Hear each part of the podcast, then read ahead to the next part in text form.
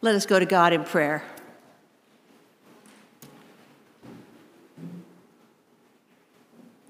O oh Lord, open our ears and our minds and our hearts that we might hear what you're telling us this morning, that we might listen to your scripture and listen to the message and know how it applies to our lives. We thank you for guiding us through that.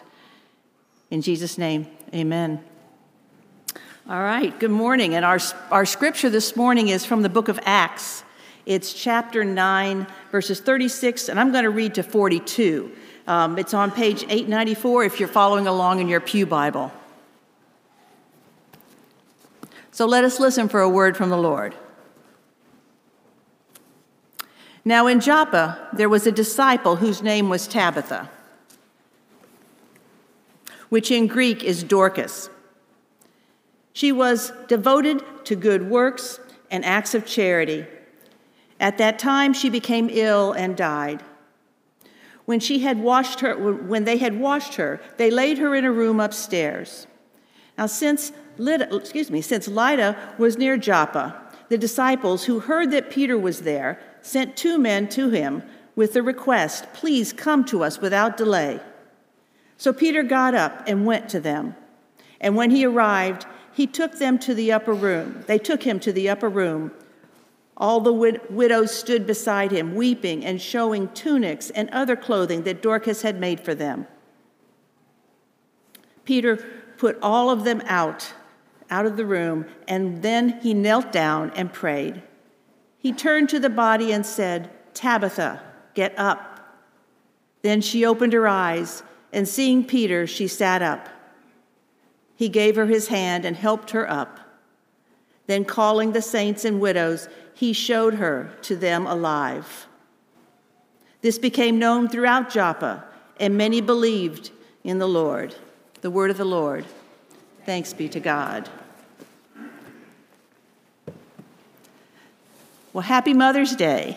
We've heard that a, time or two this morning already. Today is Mother's Day, and it's a day when we honor and remember our mothers. Yet I don't think we should just remember and show our mothers that we love them on this one day a year. I think that is something that we should do every day. And additionally, while we're remembering mothers, let us remember the others who provided motherly care to us. Many of us uh, did not have necessarily, we might have had other people in our lives besides our mothers that took care of us. And I think it's important that we also remember those special people. So when we think about mothers and what they do for us, I think they're special because they provide us with food, shelter, and clothing, all of our basic needs. They bandage our wounds, they dry our tears, they go to bat for us, they encourage us, they guide us, they even push a little bit and challenge us to do our best in difficult situations and new circumstances. They're our first teachers, and they help us to learn how to trust in an uncertain world. Our motherly caregivers are important. They also pass things on to us that we often pass on to our children and on to future generations. Sometimes that's a physical characteristic, it may be a behavior, a talent, a belief, or a philosophy of life. Yet there are also times when there may be some traits or behaviors we may choose not to pass on. For we are all human, and sometimes we make mistakes. I'll tell you a little about my mother. My mother and I had a loving relationship, yet it was also challenging, excuse me, challenging at times. Even those times that were challenging, I always knew that she loved me. She was a talented legal secretary who continued her studies at midlife to explore her interest in drafting. She was a great cook and seamstress. She had a soft voice when she answered the phone. But she could also be heard very well when one of my siblings or I was doing something wrong. She had a strong work ethic, a clear sense of right and wrong, and she was a little bit of a perfectionist. And now, as I tell you that story, I am aware of how many of her skills and interests and characteristics she passed on to me in one way or another. When I was younger, I couldn't see it, or perhaps I didn't want to. My mother passed away two and a half years ago, and I have become more aware of the ways I am like her. Now I am glad. I am glad for those connections with her and the influence that she has had on my life. As you remember your mother or other motherly caregivers, I wonder what characteristics they passed on to you. How have they influenced your life? Tabitha, the woman in our passage, was a great example for the people in her life, in her community, and even for us to follow. She was a doer and a giver, always concerned about the needs of others. In some ways, she reminds me of Mother Teresa or people like her. Now, the passage doesn't tell us much about Tabitha, but what it does tell you, I'll, I'll say right now. Tabitha was identified in this passage as a disciple. And the word for disciple in this passage uses the feminine form of the Greek word, which I think is interesting and a significant distinction as you consider the role and status of women in that time. It speaks to who she was. Tabitha, which is Aramaic, is also translated as Dorcas in this passage, in the Greek. Now, the commentary writer Stephen Jones notes that she was likely known as Tabitha within her, her faith community, but perhaps as Dorcas in the wider community. And he writes that perhaps the, they use both words in both, both names, Tabitha and Dorcas, to suggest that her good works and acts of charity were widely and publicly practiced. As we heard in the passage, she made tunics, she was a seamstress, and other clothing items for the widows and the people who had needs. It was an important gift that she gave them, and she was well thought of. The widows who were preparing her body for burial even showed Peter the tunics and the, and the clothing that she had made for them. It's a way of expressing how special she was. Yes, Tabitha was a doer and a giver. She thought of others' needs. She was a faithful disciple. She demonstrated these characteristics to people in her life and in her community. No doubt, these characteristics she passed on to others as they shared with even more people. I bet you can think of some Tabithas right here in this congregation or in your community. I think of the women who are part of the Presbyterian Women's Circle and all the things that they do. I think of those who prepare food for dinners and, and receptions and other events. Those who help with Manna on Meridian or Meals on Wheels or Sustainable Tallahassee or the local food banks or shelter. I think of those who teach and help the, within the children's program, like Vicki and, and others. I think of the people that help with the partnership with Sealey Elementary. And those who help with transportation when people need help getting to appointments. And for those who bring communion through the furthest pew to people who aren't able to come to church and for all those who volunteer in the church and the community in so many different ways. And now I know I have probably forgotten someone, and I apologize if I did, because there are so many hardworking people who volunteer, volunteer their time to help others, and it makes a big difference in the life of those people that you're helping.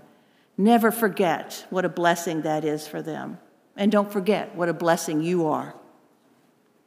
Now, in these passages, we read about Tabitha's death. And when we lose someone who is such a big part of our lives, it leaves a wound that takes a while to heal. It leaves a hole within our family, our circle of friends, and our community. As a community, we mourn the loss of that loved one or friend. This is the way the friends of Tabitha felt when, they became, when she became ill and died. They took care of her body, preparing her for burial, and were with her when they laid her in the upper room. No doubt they lovingly cared for her in death as she had cared for them in life. So the disciples heard that Peter was nearby in Lydda, and they sent for him to come right away, which he did. Now, the passage doesn't specifically say why they called for Peter, except perhaps because they knew that he had healed others. So he arrived. He went up to the upper room. He asked everybody to leave the room, so he was alone with Tabitha. He knelt down and prayed. And he said, Tabitha, get up. She opened her eyes, and when she saw Peter, she sat up. He took her by the hand and brought her to her feet. And then he let the others back in to present Tabitha to them alive. As you might imagine, word of this spread through all of Joppa, and many believed in the Lord. Now, raising Tabitha from the dead reminds me and reminds us perhaps of the healing work of Jesus. We might think of how he raised Lazarus or Jairus' daughter.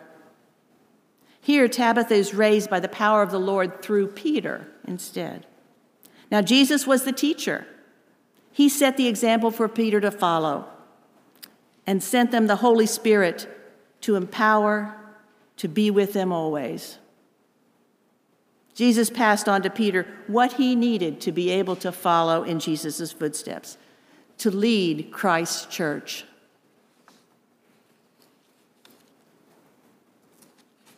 I'll share a story with you. When my daughter was in high school, came time for her to get a part time job.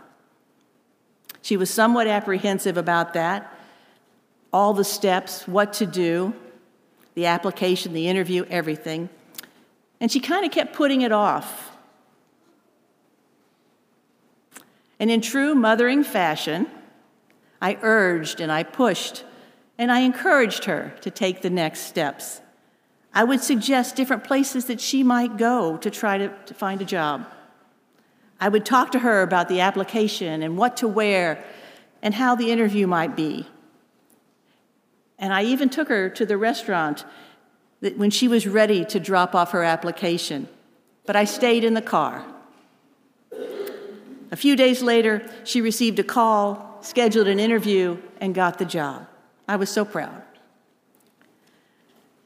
And sometime later, we were talking, and she was, had made some observations about people she knew that had, had applied for jobs and, and, and gone through that process. And, and she shared with me that that the way some people would, would dress. They came in and they really didn't look like they were, like the job might have been important. They didn't dress to make themselves look, look good. They looked like they were working in the yard, perhaps.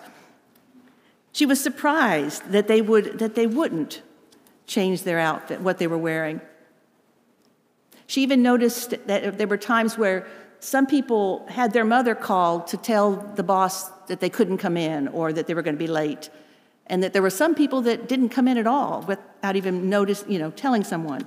And she goes, "Why do they do that? I don't understand that." And she goes, "She goes, I don't want you to call my boss, mom.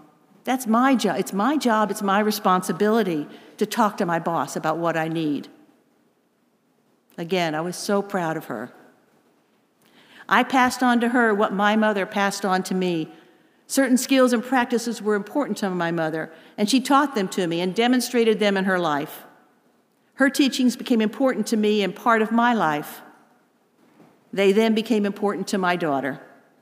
Each generation passes on things that help the next generation.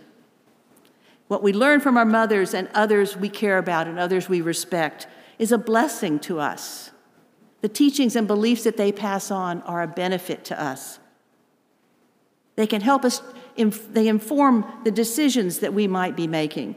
They reinforce and strengthen our beliefs. They develop character and integrity within us. And they help us step out in faith in the direction God is leading. Tabitha was a disciple of Christ who followed Christ's teachings in her generous work to help those in need within her community. She was a woman of good character, devoted to her work, and faithful to God. She passed on what she received from Christ. Peter was a disciple of Jesus Christ. He was called the rock, the faithful follower of Jesus, the leader of the church. He followed Jesus' commission to go out and tell the world about Jesus, to spread the good news. And he exemplified what he taught. He too passed on what he received from Christ. Consider what might have happened had these disciples and others not passed on the good news. I don't even like to think about that. Thanks be to God that they did, because we have that good news now. So let us ask ourselves what are we doing with what Christ taught us? Are we incorporating what Jesus passed on to the disciples, to the church, and to us into our lives? Are Jesus' characteristics, behaviors, beliefs, teachings becoming part of who we are? What we live for? Have they changed how we live? Or are we ignoring and turning away from Jesus and his teachings? Are we failing to pass on what we received from Christ. I hope we, like Peter and Tabitha, are stepping out in faith to pass on to the world the good news of Jesus Christ. With God's help, we can. To God be the glory. Amen.